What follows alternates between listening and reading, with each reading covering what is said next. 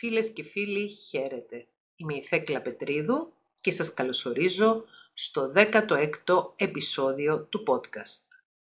Το θέμα μας σήμερα είναι μικροκοινωνικό, παρόλο που ο τίτλος του παραπέμπει σε μακροκοινωνικά φαινόμενα όπως το μισογενισμό και το μισανδρισμό. Ο τίτλος του podcast είναι «Έχεις σκεφτεί ποτέ πώς μπορεί να επηρεάζονται οι σχέσεις σου από το μισογενισμό και το μισανδρισμό. Η ψυχολογία είναι μια μικροκοινωνική επιστήμη. Μελετάει ζητήματα τα οποία έχουν να κάνουν με την κοινωνία, αλλά εστιασμένα πάνω στον άνθρωπο, στο ζευγάρι και σε μια ομάδα ανθρώπων. Δηλαδή πώς οι απόψεις, οι πεπιθήσεις, τα στερεότυπα οι κοινωνικές προκαταλήψεις ή φαινόμενα όπως αυτό του μισογυνισμού και του μισανδρισμού μπορεί να επηρεάσουν τον κάθε άνθρωπο ξεχωριστά, το κάθε ζευγάρι ή μια οικογένεια ή μια ομάδα ανθρώπων που εργάζονται μαζί ή μια ομάδα ανθρώπων που κοινωνικοποιούνται μαζί. Η κοινωνιολογία είναι η επιστήμη η οποία εξετάζει μακροκοινωνικά αυτά τα φαινόμενα τα εξετάζει σε σχέση με την κοινωνία ως σύνολο. Η ψυχολογία ως μικροκοινωνική επιστήμη εστιάζει στον κάθε άνθρωπο ξεχωριστά και σε διαδικές σχέσεις ή σχέσεις ανθρώπων που βρίσκονται σε μικρές ομάδες. Ο μισογενισμός είναι μια λέξη με την οποία έχουμε αρκετή τριβή. Την έχουμε ακούσει πολλές φορές. Η λέξη μισογενισμός αναφέρεται στα αρνητικά συναισθήματα, τις αρνητικές απόψεις, τις αρνητικές προκαταλήψεις σε σχέση με το γυναικείο φύλλο. Η αντίστοιχη λέξη που αναφέρεται στο ανδρικό φύλλο είναι μια λέξη την οποία δεν έχουμε ακούσει πολύ συχνά ή δεν έχουμε ακούσει και καθόλου. Η λέξη μισανδρισμός, η οποία αναφέρεται αντιστοίχως στα αρνητικά συναισθήματα, στις αρνητικές απόψεις και στα αρνητικά στερεότυπα σε σχέση με τους άνδρες και το ανδρικό φύλλο. Ο μισανδρισμός είναι μια λέξη η οποία πολύ πρόσφατα έχει γίνει αντικείμενο μελέτης από τη ψυχολογία και από τις κοινωνικές επιστήμες γενικότερα και ειδικότερα η ψυχολογία των ανδρών και η ψυχολογία του ανδρικού φύλου βρίσκεται πολύ πίσω σε έρευνα και μελέτη από τη γυναικεία ψυχολογία. Και υπάρχει λόγος γι' αυτό. Ο λόγος είναι ότι από πολύ νωρίς η επιστήμη της ψυχολογίας εστίασε στα ζητήματα, τα ψυχικά και τα συναισθηματικά, τα ψυχολογικά θέματα που αντιμετωπίζουν οι γυναίκες, οι οποίες, κακά τα ψέματα, γεννήθηκαν, μεγάλωσαν και μεγαλώνουν σε μια κοινωνία η οποία έχει πατριαρχική μορφή. Σίγουρα πριν 100 χρόνια ήταν πολύ πιο πατριαρχική και πολύ πιο αυστηρά πατριαρχική η μορφή της κοινωνίας των δυτικών κοινωνιών από ό,τι είναι σήμερα, όμως ακόμη και σήμερα ζούμε σε μια εποχή η οποία είναι πατριαρχική. Πνέει τα λίστια κατά τη γνώμη μου η πατριαρχία στις μέρες μας, αλλά εξακολουθεί να υφίσταται. Το 2011 έγραψα το δεύτερο μου βιβλίο, το οποίο έχει τίτλο «Και οι άνδρες έχουν ψυχή, οι δυνάμεις και οι αδυναμίες του ισχυρού εντός εισαγωγικών φίλου». Αν δεν κάνω λάθος, είναι το πρώτο βιβλίο, το πρώτο ελληνόφωνο βιβλίο τουλάχιστον, το οποίο προσπαθεί να εστιάσει πάνω στα ζητήματα της ψυχολογίας εντός εισαγωγικών, επιτρέψτε μου τον όρο «sick», πάνω στα ζητήματα των συναισθημάτων, των σκέψεων και της λειτουργικότητας της συμπεριφοράς των ανδρών. Ως ψυχολόγος, ως γυναίκα ψυχολόγος, έχω παρατηρήσει μέσα στη μακρόχρονη επαγγελματική μου πείρα ότι πολύ συχνά παραμελείται το κομμάτι της ανδρικής ψυχολογίας και δίνεται μεγαλύτερη έμφαση στο κομμάτι της γυναικείας ψυχολογίας. Φυσικά, για να είμαι δίκαιη, πολύ περισσότερες γυναίκες απευθύνονται σε ψυχολόγο για να λάβουν τις υπηρεσίες τους και υπάρχει μία μεγάλη αναντιστοιχία στον αριθμό και στα ποσοστά των γυναικών που ενδιαφέρονται για θέματα ψυχολογίας παρά των ανδρών. Ενδεικτικά αναφέρω πως το κανάλι μου στο YouTube, το οποίο αυτή τη στιγμή αριθμεί πάνω από 78.000 εγγεγραμμένους συνδρομητές και πάνω από 36 εκατομμύρια θεάσεις, το συντριπτικό ποσοστό των ανθρώπων που παρακολουθούν το κανάλι είναι γυναίκες. Γύρω στο 78% είναι γυναίκες και γύρω στο 12% είναι άνδρες. Άρα υπάρχει μια αναντιστοιχία και στο ενδιαφέρον που έχουν τα δύο φύλλα σε σχέση με την επιστήμη της ψυχολογίας, παρόλο που αρκετοί διαπρεπείς ψυχολόγοι, οι οποίοι έχουν αφήσει εποχή στην επιστήμη της ψυχολογίας, ήταν άνδρες. Έχουμε όμως και πολλές γυναίκες ψυχολόγους επιστήμονες. Λοιπόν, ε, όπως είπα και προλίγο, θα δούμε το φαινόμενο μικροκοινωνικά. Δεν θα το δούμε μακροκοινωνικά και γιατί δεν έχω τις γνώσεις να το κάνω. Δεν είμαι κοινωνιολόγος. Αλλά και γιατί το podcast αυτό είναι ένα podcast που ασχολείται με θέματα ψυχολογίας, η οποία ψυχολογία είναι μικροκοινωνική επιστήμη. Μιλούμε πολλές φορές για τον μισογενισμό, που είναι η πιο συχνά χρησιμοποιημένη λέξη, θεωρώντας τον ως ένα φαινόμενο το οποίο επηρεάζει άλλους ανθρώπους και όχι εμάς. Ότι εγώ αποκλείεται να έχω ζητήματα μισογενισμού, είτε είμαι άνδρας είτε είμαι γυναίκα. Με τον ίδιο τρόπο αναφέρονται και όσοι γνωρίζουν τη λέξη μισανδρισμό σε αυτό το φαινόμενο. Μιλάνε για άλλες μίσανδρες γυναίκες για παράδειγμα ή μιλάνε για ανθρώπους άλλους οι οποίοι έχουν αυτά τα αρνητικά συναισθήματα για το ανδρικό φύλλο, αυτές τις αρνητικές απόψεις, αυτές τις αρνητικές προκαταλήψεις και οι οποίοι αδικούν με την προκατάληψη τους και τα αρνητικά τους συναισθήματα και σκέψεις τους άνδρες εν γέννη, αλλά και ειδικώ τους άνδρες που βρίσκονται στη ζωή τους. Θέλω να μοιραστώ μαζί σας ότι ο μισανδρισμός είναι ένα εξίσου σημαντικό φαινόμενο, εξίσου επικίνδυνο φαινόμενο, όπως και ο μισογενισμός. Υπάρχει ο μισανδρισμός. Υπάρχουν δηλαδή άνθρωποι ανεξαρτήτως φύλου, οι οποίοι έχουν αρνητική εικόνα για τους άνδρες. Υπάρχουν άνθρωποι οι οποίοι θεωρούν ότι εκφράσεις του τύπου όλοι οι άνδρες είναι γουρούνια, ότι είναι δόκιμες εκφράσεις.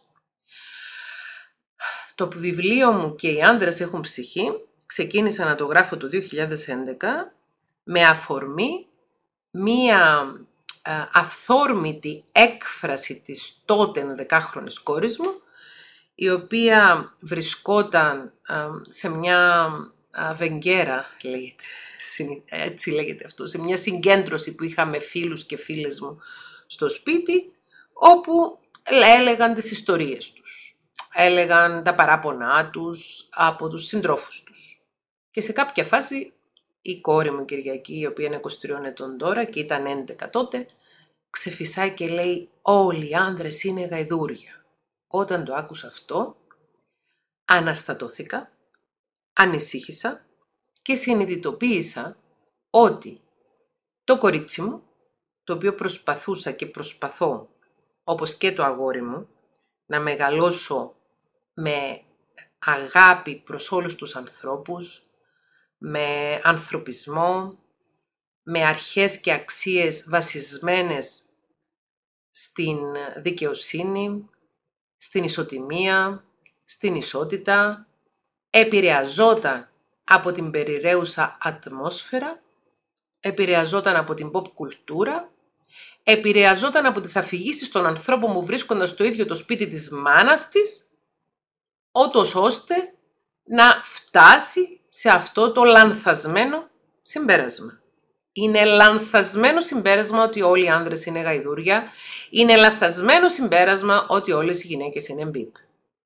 Πρόκειται για κοινωνικές προκαταλήψεις και ατσουβάλιασμα όλων των ανθρώπων σε σχέση με το φίλο τους.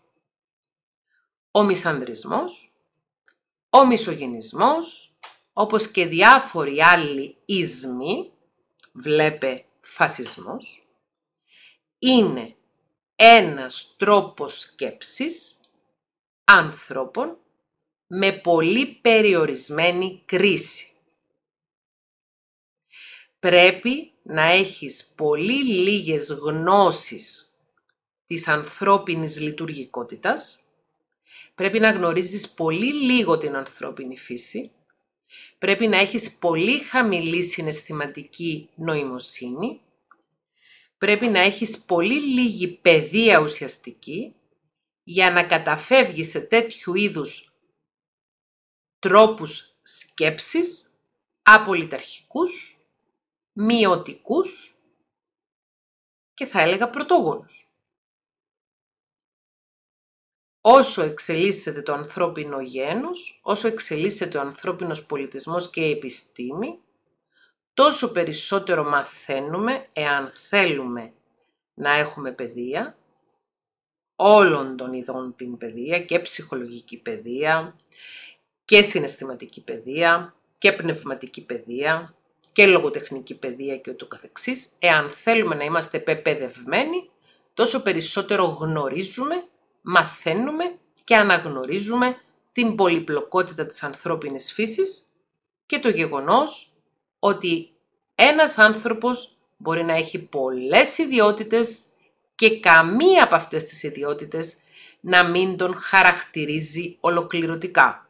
Δηλαδή, το να είσαι γυναίκα δεν είναι μια ιδιότητα που θα σου προσδώσει θετικά ή αρνητικά χαρακτηριστικά.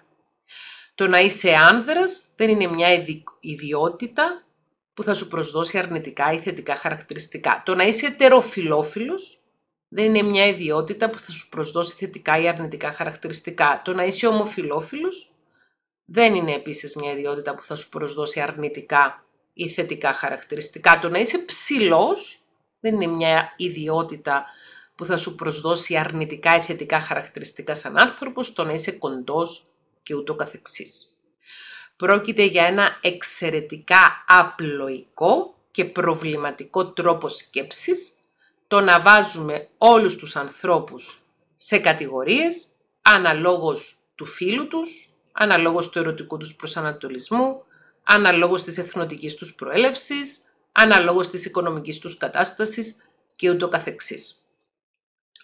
Ο λόγος για τον οποίο επέλεξα να μιλήσω για αυτό το θέμα σε αυτό το επεισόδιο είναι επειδή έχω παρατηρήσει μέσα από τις πολλές ε, συνομιλίες που έχω με ανθρώπους οι οποίοι επικοινωνούν μαζί μου μέσω email, μέσω των διάφορων messengers που έχω στα κοινωνικά δίκτυα, ότι άνθρωποι οι οποίοι είναι μορφωμένοι, άνθρωποι οι οποίοι προσπαθούν να είναι καλλιεργημένοι, εξακολουθούν να έχουν σοβαρό πρόβλημα ορθής κρίσης, επειδή διακατέχονται είτε από μισογενισμό, είτε από εσωτερικευμένο μισογενισμό, είτε από μισανδρισμό, είτε από εσωτερικευμένο μισανδρισμό.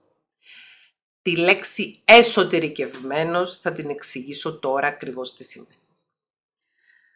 Όταν λέμε ότι μία γυναίκα έχει εσωτερικευμένο μισογενισμό, σημαίνει ότι παρόλο που η ίδια είναι γυναίκα, και παρόλο που δεν θα περίμενε κανείς μία γυναίκα να έχει αρνητική άποψη για τις γυναίκες, να έχει αρνητικά συναισθήματα για τις γυναίκες, να έχει αρνητικές προκαταλήψεις για τις γυναίκες, παρόλα αυτά μπορεί να έχει εσωτερικευμένα τέτοια αρνητικά συναισθήματα και άποψεις και χωρίς να το συνειδητοποιεί, να δρά με μισογενιστικό τρόπο. Δηλαδή, μία γυναίκα η οποία αναφέρεται στις άλλες γυναίκες και λέει αυτή η οποία είναι εντυμένη σαν μπιπ ή οι γυναίκες οι οποίες τα φτιάχνουν με παντρεμένο είναι μπιπ ή κοίτα πως ντύθηκε αυτή σαν μπιπ ή ε, οι γυναίκες είναι επικίνδυνες γιατί είναι ύπουλες ή εγώ κάνω παρέα, επιλέγω να κάνω παρέα μόνο με άνδρες γιατί οι άνδρες είναι πιο ξεκάθαρες στις φιλίες τους από ότι οι γυναίκες. Ή όλες οι γυναίκες δημιουργούν προβλήματα στο χώρο εργασίας τους, ενώ οι άνδρες όχι, ή για την κατάσταση που επικρατεί σήμερα στην κοινωνία μας με τον μισογυνισμό και τις γυναικοκτονίες, φταίνε οι μητέρες οι οποίες δεν μεγάλωσαν σωστά τα αγόρια τους. Όλες αυτές οι δηλώσεις όταν έρχονται από γυναίκες είναι δηλώσεις εσωτερικευμένου μισογενισμού. Μάλλον είναι δηλώσεις οι οποίες δηλώνουν, υποδηλούν εσωτερικευμένο μισογενισμό. Εσωτερικευμένος μισογενισμός μπορεί να είναι και κάποιες απόψεις που έχουν οι γυναίκες, που έχουμε οι γυναίκες, σε σχέση με το φίλο μας και σε σχέση κυρίως με τη σεξουαλικότητα και τον ερωτισμό μας, κάποια κοινωνικά στερεότυπα και προκαταλήψεις, τα οποία μας εμποδίζουν από το να χαρούμε τον έρωτα, το σεξ και τη ζωή, γιατί ακριβώς έχουμε πιστέψει ότι μια γυναίκα δεν πρέπει να κάνει σεξ χωρίς να είναι σε γάμο, ή μια γυναίκα δεν πρέπει να κάνει σεξ χωρίς να είναι ερωτευμένη, ή μια γυναίκα δεν, δεν πρέπει να κάνει σεξ χωρίς να βρίσκεται μέσα σε μια σχέση. Αυτό είναι ένα φαινόμενο το οποίο αποδίδεται στον εσωτερικευμένο μισογυνισμό. Μπορεί μία γυναίκα να είναι συνειδητά φεμινίστρια, δηλαδή όταν μιλάει για το γυναικείο φύλλο και τη θέση του γυναικείου φύλλου να μιλάει με θετική χρειά, να εκτιμάει τις γυναίκες, να νιώθει περήφανη που η ίδια είναι γυναίκα, αλλά παράλληλα μέσα της να έχει κάποιες απόψεις για τις γυναίκες εξαιρετικά μειωτικές. Ένα παράδειγμα ήταν ένα email που είχα λάβει κάποτε από μια κοπέλα η οποία μου έλεγε από ποιο αριθμό και πάνω ερωτικών συντρόφων μια γυναίκα θεωρείται ελευθέρων ηθών και από ποιο αριθμό και κάτω. Και της απάντησα αυτόματα το να μετράει μια γυναίκα τους ερωτικούς παρτενέρ που είχε μέχρι τώρα στη ζωή της προκειμένου να χαρακτηρίσει την ηθική της ποιότητα είναι εσωτερικευμένος μισογυνισμός. Αυτό της απάντησα. Δεν της απάντησα και της είπα το να μετράει μια γυναίκα είναι εσωτερικευμένος μισογυνισμός, όπως είναι μισογυνισμός και το να μετράει ένας άντρας με πόσες γυναίκες είχε ερωτικές επαφές, ούτως ώστε να ανεβάσει την αξία του αν είχε με περισσότερες γυναίκες ερωτικές επαφές και να μειώσει την αξία του αν είχε με λιγότερες. Και το αντίστροφο συμβαίνει στον εσωτερικευμένο μισογυνισμό, μία γυναίκα να πιστεύει ότι όσο λιγότερες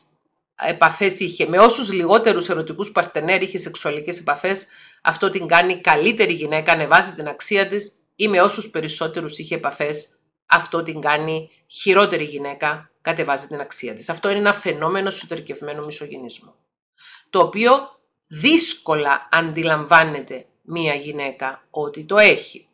Επίσης, φαινόμενα εσωτερικευμένου μισογενισμού έχουν ως αποτέλεσμα γυναίκες να βάζουν στο μάτι άλλες γυναίκες, να φθονούν άλλες γυναίκες για τα επιτεύγματά τους, να θεωρούν ότι οι άλλες γυναίκες είναι πονηρές και ικανές να τους κάνουν ζημιά χωρίς να τους έχουν δώσει κάποιο τέτοιο ερέθισμα, μόνο και μόνο από το γεγονός ότι είναι γυναίκες.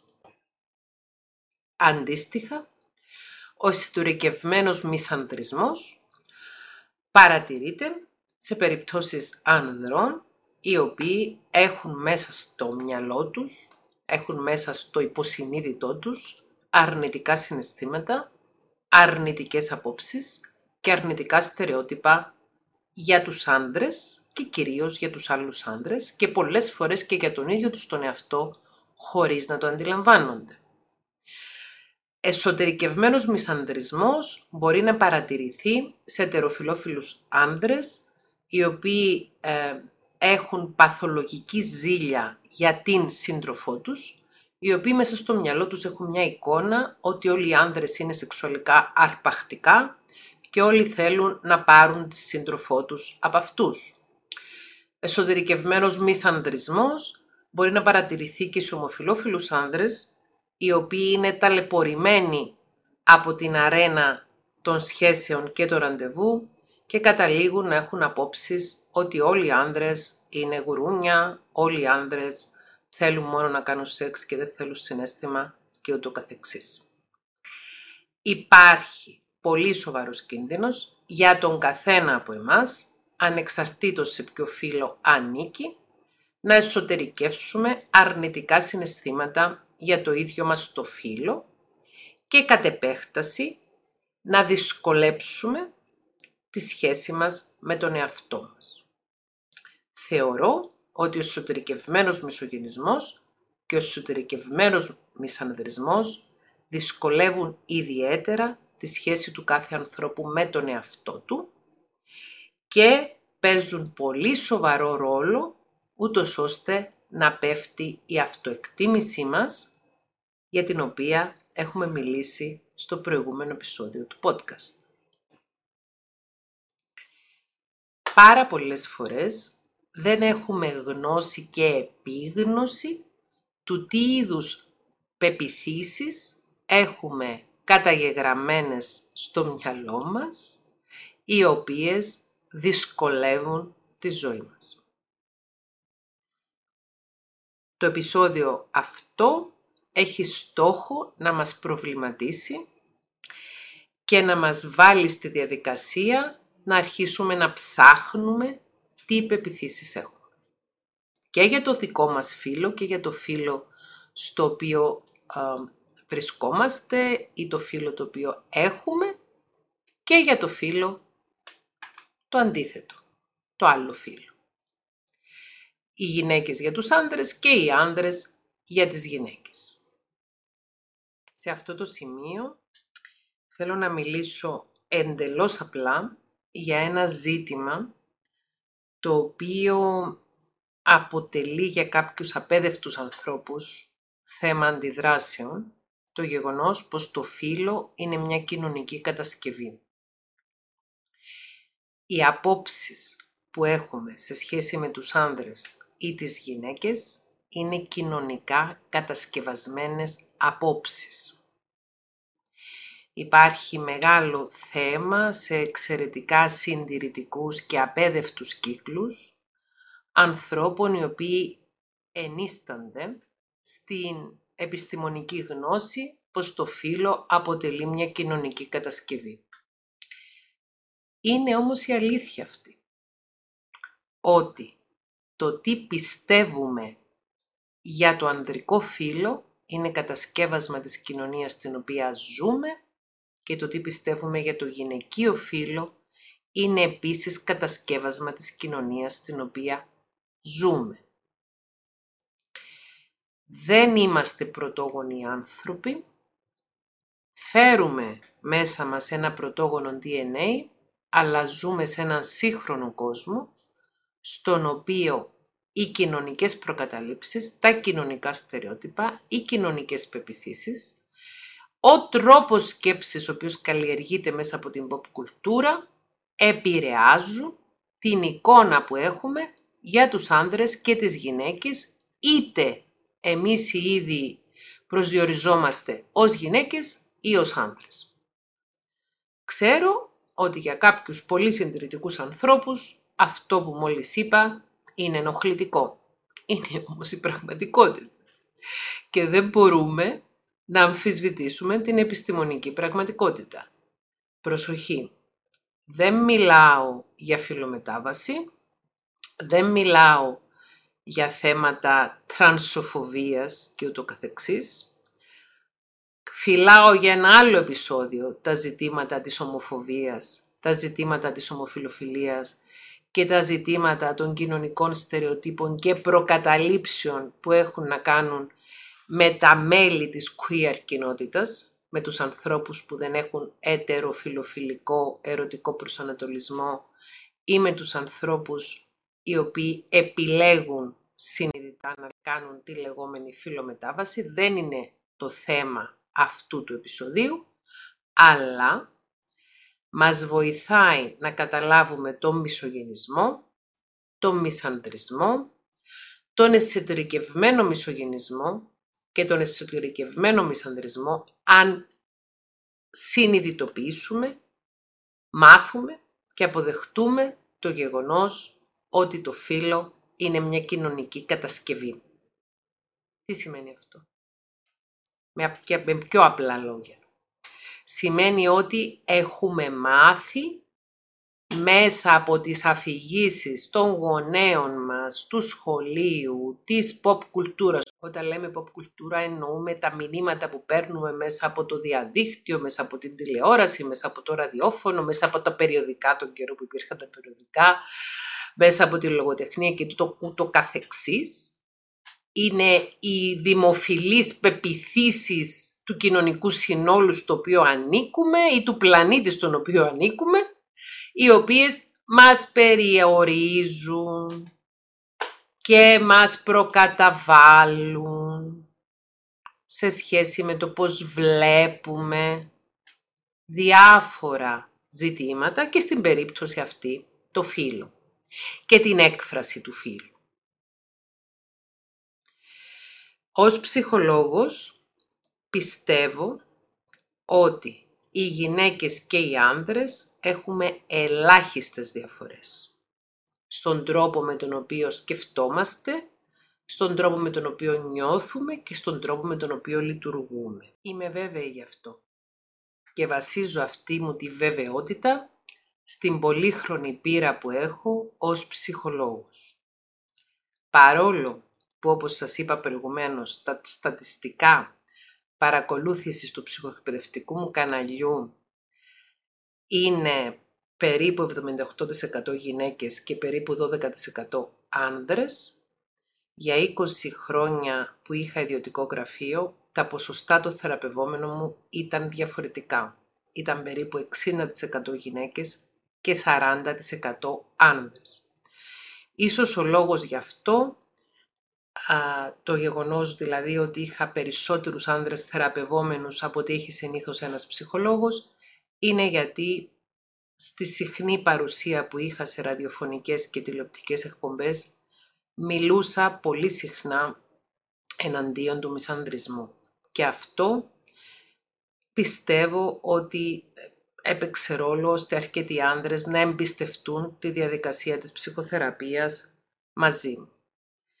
Έχοντας δουλέψει λοιπόν για πάνω από 20 χρόνια και με άνδρες και με γυναίκες, έχω παρατηρήσει πολύ περισσότερες ομοιότητες στη ψυχοσύνθεση των ανδρών και των γυναικών παρά διαφορές.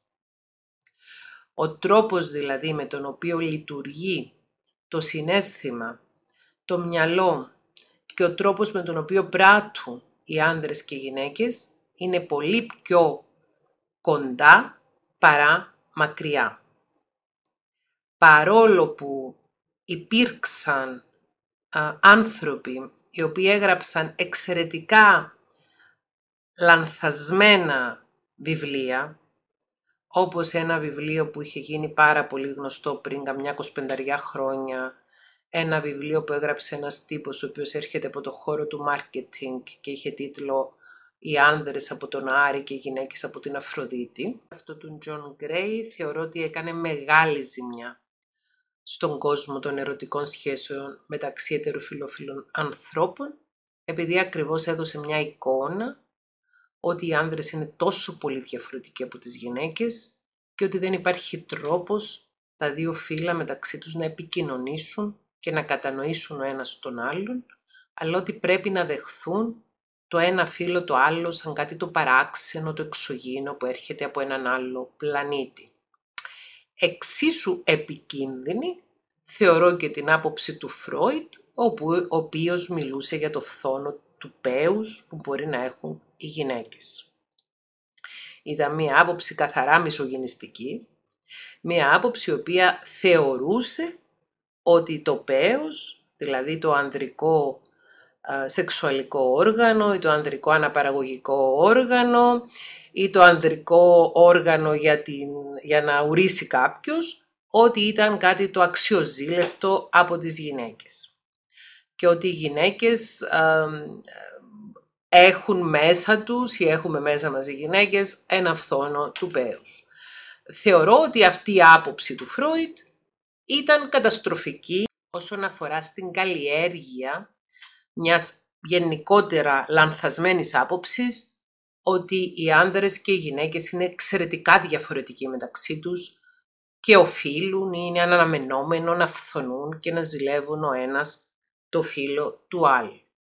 Είμαι η Θεκλά Πετρίδου είμαι ψυχολόγος, είμαι cis woman, έχω γεννηθεί γυναίκα και αυτό προσδιορίζουμε ως γυναίκα. Έχω βιολογικό γυναικείο φύλλο και κοινωνικό γυναικείο φύλλο.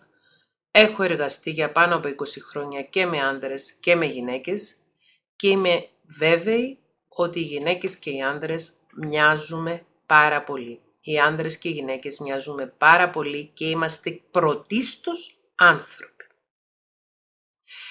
Και θεωρώ ότι το φίλο μας σε καμία περίπτωση δεν είναι το χαρακτηριστικό μας εκείνο το οποίο καθορίζει την ανθρωπιά μας, καθορίζει την καλοσύνη μας, καθορίζει την ανθρώπινη μας αξία.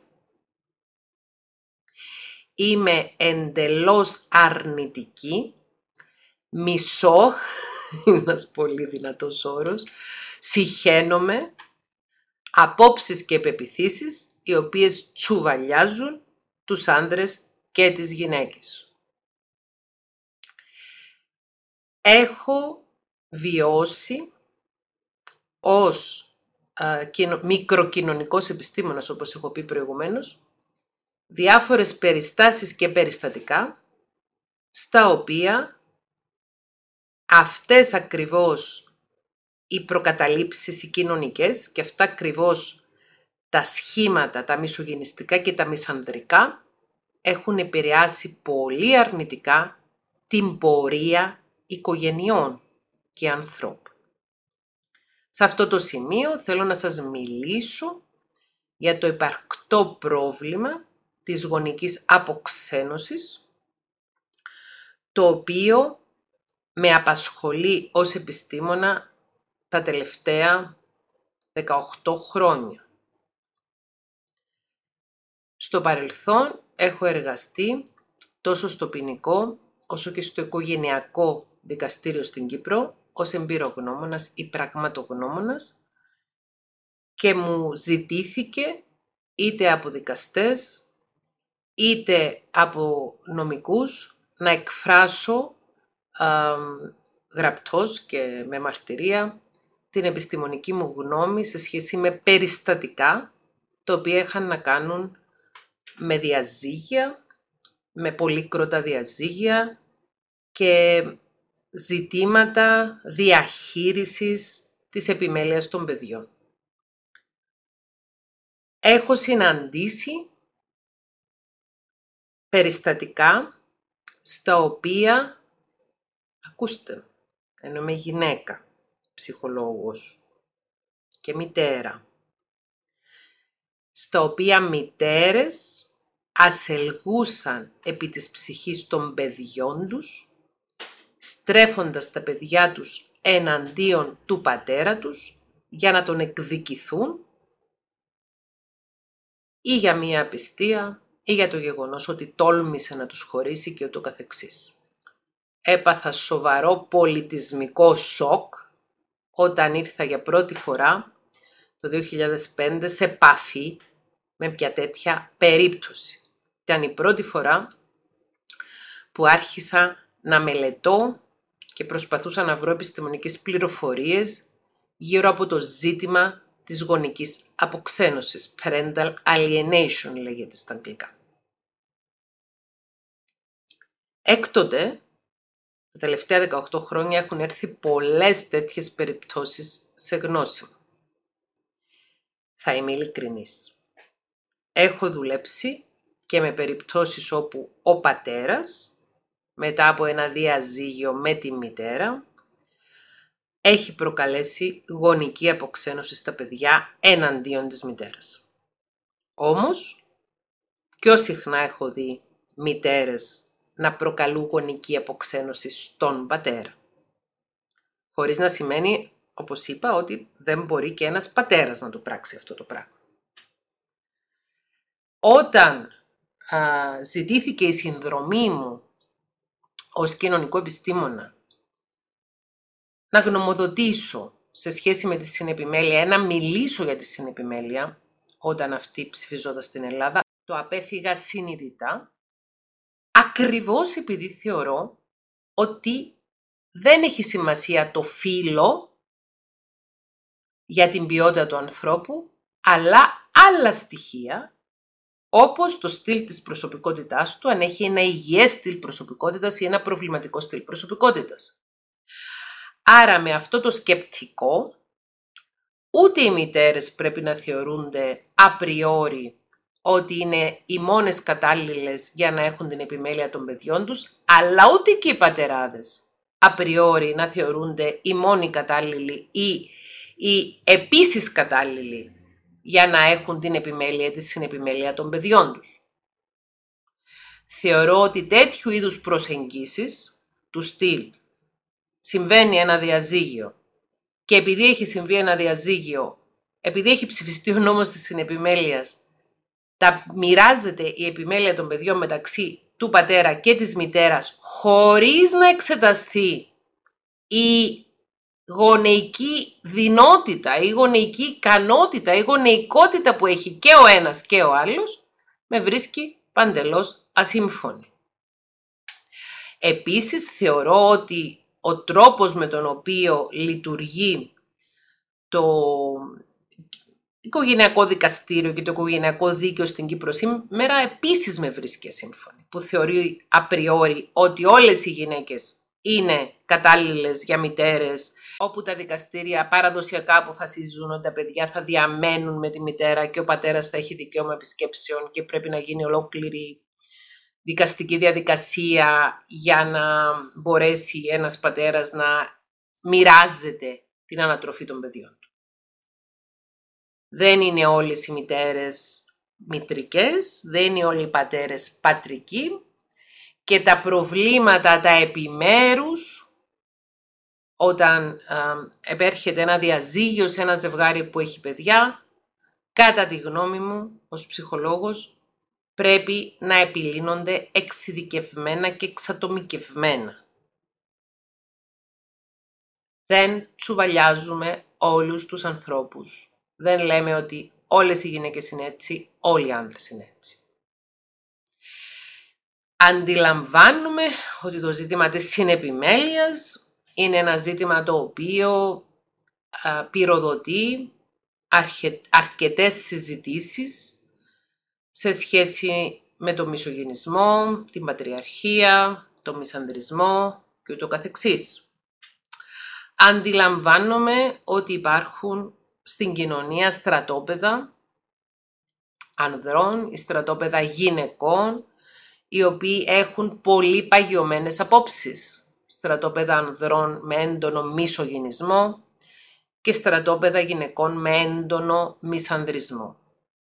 Η δική μου γνώμη είναι ότι όσο πιο πολύ ένας άνθρωπος εξελίσσεται πνευματικά, τόσο περισσότερο μπορεί να αγαπήσει και τον εαυτό του και τους άλλους ανθρώπους και να φύγει από ένα χώρο κοινωνικών προκαταλήψεων, από ένα χώρο αδικίας, ουσιαστικής αδικίας, τόσο του εαυτού του όσο και των άλλων ανθρώπων.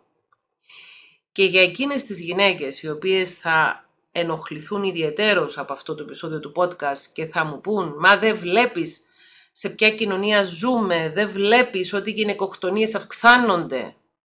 Εδώ θέλω να πω ότι ως ψυχολόγος, ως γυναίκα, ως, ως μικροκοινωνικός επιστήμονας συμφωνώ με τον όρο γυναικοκτονία, γιατί ακριβώς θεωρώ ότι πίσω από αυτά τα εγκλήματα που ένας άνδρας σκοτώνει τη γυναίκα που θεωρεί χτήμα του, κρύβεται ένας άκρατος μισογυνισμός και θα εισηγούμουν να υπάρχει και ο αντίστοιχος όρος ανδροκτονία όσον αφορά στις περιπτώσεις που είναι λιγότερες που μια γυναίκα θα σκοτώσει έναν άνδρα επειδή το θεωρεί χτήμα της και στις περιπτώσεις εκείνες της δολοφονίας χαρακτήρως ενός άνδρα επειδή μια γυναίκα τον θεωρεί χτήμα της και αυτός ο άνδρας τόλμησε να την απατήσει ή τόλμησε να τη χωρίσει ή τόλμησε να μην εξακολουθήσει να είναι υποχείριο της. Όπως υπάρχουν άνδρες με ναρκισιστικό στυλ προσωπικότητας και άνδρες κακοποιητές, ψυχικά, αδιόρατα, Έτσι υπάρχουν και γυναίκες με ναρκισιστικό στυλ προσωπικότητας, γυναίκες κακοποιητικές, ναρκισιστικά και αδιόρατα. Τόσο ο μισογενισμός όσο και ο μισανδρισμός είναι δύο ψυχολογικές συνθήκες, είναι δύο τρόποι σκέψης, είναι δύο τρόποι ζωής, οι οποίοι σαμποτάρουν τις υγιείς ανθρώπινες σχέσεις. Δεν είναι υγιής τρόπος σκέψης να θεωρούμε ότι όλες οι γυναίκες είναι το ίδιο, είτε θετικά είτε αρνητικά, ή ότι όλοι οι άνδρες είναι το ίδιο, είτε θετικά είτε αρνητικά. Θέλω να, να σας ζητήσω, ακούγοντας αυτό το podcast, να έχετε ανοιχτό μυαλό και να ψάξετε λίγο μέσα σας κατά πόσον επηρεάζεστε από κοινωνικά στερεότυπα και προκαταλήψεις που δυσκολεύουν τη ζωή σας, δυσκολεύουν τις σχέσεις με τον εαυτό σας, δυσκολεύουν τις σχέσεις σας με άλλους ανθρώπους. Θέλω να μιλήσω για ακόμα δύο φαινόμενα. Ένα μισανδρισμού και ένα μισογενισμού, τα οποία συνήθως περνάνε απαρατήρητα και έχουν να κάνουν με τη διαπαιδαγώγηση των κοριτσιών και των αγοριών σε μια παραδοσιακή, αγία, ελληνική οικογένεια. Όταν η οικογένεια λέει στο αγόρι της «θα είσαι μάγκας και θα είσαι άντρας με όσες περισσότερες γυναίκες και αν έχεις σεξουαλική επαφή και πρόσεξε μη σε τυλίξει καμία», τότε η οικογένεια μαθαίνει στο αγόρι της το μισογενισμό. Και από την άλλη πλευρά, όταν μια οικογένεια έρχεται και λέει στο κορίτσι «Πρόσεξε, γιατί οι άνδρες είναι ανόητοι, γιατί οι άνδρες είναι γουρούνια, γιατί οι άνδρες είναι χαζοί και πρέπει να βρεις τρόπο ούτως ώστε να πάρεις τα ωφέλη από του να τυλίξεις έναν άντρα, επίσης αυτή η οικογένεια διδάσκει στο κορίτσι της την έννοια του μισανδρισμού. Και όταν ένα κορίτσι, μια γυναίκα η οποία έχει γαλουχηθεί με μισανδρισμό, καταφέρει να τυλίξει έναν άντρα ή να την τυλίξει ένας άντρας θα έλεγα εγώ. Εγώ θεωρώ ότι είναι πολύ μειωτική, μειωτικός και όρος τη λίγο. Δηλαδή ξεγελάω κάποιον για να είναι μαζί μου είναι εντελώς μειωτικός για τους ανθρώπους γενικότερα. Δεν είναι μόνο μισανδρικός ή μισογενιστικός αυτός ο τρόπος σκέψης. Είναι και απαξιωτικός για τους ανθρώπους και απαξιωτικός για τον έρωτα και απαξιωτικός για την αγάπη. Δηλαδή δεν είμαστε εμείς οι ίδιοι αξιαγάπητοι, δεν έχει νόημα η αγάπη και ο έρωτας για να συνέρχονται δύο άνθρωποι εις γάμου κοινωνία ή εις σχέσεις κοινωνία, αλλά πρέπει να ξεγελάσει ο ένας τον άλλον για να το κάνουν αυτό. Πόσα αντικρουόμενα μηνύματα μας δίνει αυτή η ελληνική κοινωνία δεν ξέρω. Μαθαίνω συνεχώς, έχω να πω. Γιατί μπορεί πλέον να μην εργάζομαι ιδιωτικά ως ψυχολόγος, αλλά μέσα από το ψυχοεκπαιδευτικό μου κανάλι στο YouTube που σας προσκαλώ εάν θέλετε να το βρείτε και να το παρακολουθήσετε γιατί καθημερινά ανεβάζω βίντεο ψυχοεκπαιδευτικού περιεχομένου και μελέτες περιπτώσεων εκεί μαθαίνω καθημερινά καινούρια ζητήματα που έχει αυτή η κοινωνία μας. Μπορεί εσύ που ακούς αυτό το επεισόδιο του podcast να θεωρείς ότι είσαι ένας άνθρωπος με πνευματικότητα, με καλλιέργεια, ένας άνθρωπος με παιδεία, ο οποίος να μην έχεις τέτοια προβλήματα με μισογενισμό και μισανδρισμό. Ξανασκέψου το λίγο. Βάλε λίγο το μυαλό σου να περιπλανηθεί. Βάλε λίγο το μυαλό σου, τη σκέψη σου, να σκεφτεί μην τυχόν και μπορεί να επηρεάζεσαι από τον μισογενισμό ή από τον μισανδρισμό και να δυσκολεύεσαι να έχεις υγιή σχέση με τον εαυτό σου και με άλλους ανθρώπους. Μήπως όταν μπαίνεις στη διαδικασία να φλερτάρεις, όταν μπαίνεις στη διαδικασία να γνωρίσεις έναν άνθρωπο προκειμένου να δημιουργήσεις μια σχέση αγάπης και στοργής, μήπως αυτές οι πεπιθήσεις οι μισανδρικές ή μισογυνιστικές σε κάνουν να μην έχεις καθαρό βλέμμα και να μην προσπαθείς να γνωρίσεις ουσιαστικά τον άνθρωπο που έχεις απέναντί σου, αλλά να τον βλέπεις ως ένα και καλυμμένο εχθρό; Ο οποίος είναι πολύ διαφορετικός από εσένα επειδή ανήκει σε άλλο φίλο. Είναι πολύ διαφορετικός από εσένα επειδή είναι άνδρας και είσαι γυναίκα. Είναι πολύ διαφορετικός από εσένα επειδή είναι γυναίκα και είσαι άνδρας. Είναι πολύ διαφορετικός επειδή θέλει να σε τυλίξει, θέλει να σου κάνει κακό. Οι όλοι οι άνδρες είναι έτσι, όλες οι γυναίκες είναι έτσι και ούτω καθεξής. Και ούτω καθεξής και ούτω καθεξής και ούτω καθεξής. Πώς ταλαιπωρούμαστε στη σημερινή εποχή που νομίζουμε πως είμαστε πεπαιδευμένοι, που νομίζουμε ότι είμαστε εκπαιδευμένοι, που νομίζουμε ότι έχουμε ξεπεράσει κοινωνικά στερεότυπα και προκαταλήψεις, άνθρωποι ακόμη που έχουμε επισκεφτεί και ανώτατα πανεπιστημιακά ιδρύματα, όχι μόνο για να τα δούμε, αλλά και για να μελετήσουμε και να σπουδάσουμε σε αυτά, πώς μπορεί να επηρεαζόμαστε από μισογυνισμό και μισανδρισμό που να έχει περάσει κάτω από το πετσί μας μέσω του μεγαλώματος μας και να συνεχίζει να μας επηρεάζει μέσω της συνεχούς διάδοσης μισογυνιστικών και μισανδρικών απόψεων.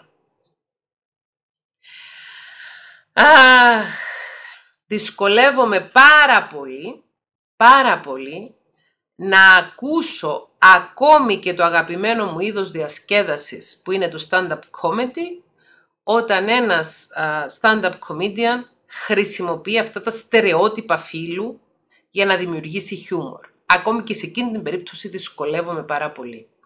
Γιατί θεωρώ ότι είναι πολύτιμη η αγάπη μεταξύ των ανθρώπων, είναι πολύτιμη αρετή το να μπορούμε να κοιτάμε τον άλλον άνθρωπο και να τον γνωρίζουμε προτού τον κατατάξουμε σε κάποια κατηγορία λόγω κάποιου χαρακτηριστικού του του φίλου στην παρούσα περίπτωση, είναι πολύ πιο πολύτιμο να καλλιεργήσουμε τον ανθρωπισμό μας, να καθαρίσουμε το βλέμμα μας και να δίνουμε ουσιαστική ευκαιρία και στον εαυτό μας και στους άλλους ανθρώπους να γνωριστούμε και να κρίνουμε τους άλλους ανθρώπους με βάση το ποιόν τους και όχι το φίλο τους.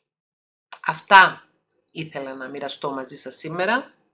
Ξαναλέω, από μια μικροκοινωνική σκοπιά, όχι μακροκοινωνική, δεν είμαι κοινωνιολόγος, δεν είναι η δουλειά μου τα κοινωνικά κινήματα, ως ψυχολόγος όμως βλέπω στην πράξη πως ο μισογενισμός, ο μισανδρισμός, ο εσωτερικευμένος μισογενισμός και ο εσωτερικευμένος μισανδρισμός επηρεάζουν αρνητικά τις ζωές των ανθρώπων, τη σχέση τους με τον εαυτό τους και τους άλλους.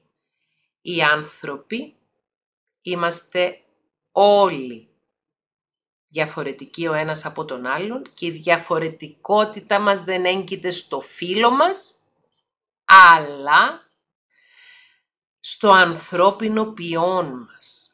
Πώς επιλέγουμε να ζήσουμε τη ζωή μας. Αν επιλέγουμε να ζήσουμε τη, τη ζωή μας με αλήθεια, αγάπη, καθαρότητα πνευματική εγρήγορση και πνευματικό αγώνα ή αν επιλέγουμε να ζήσουμε τη ζωή μας απλώς μεταφέροντας βαριεστημένα, βλαβερά κοινωνικά στερεότυπα από τη μια γενιά στην άλλη. Σας στέλνω την αγάπη μου.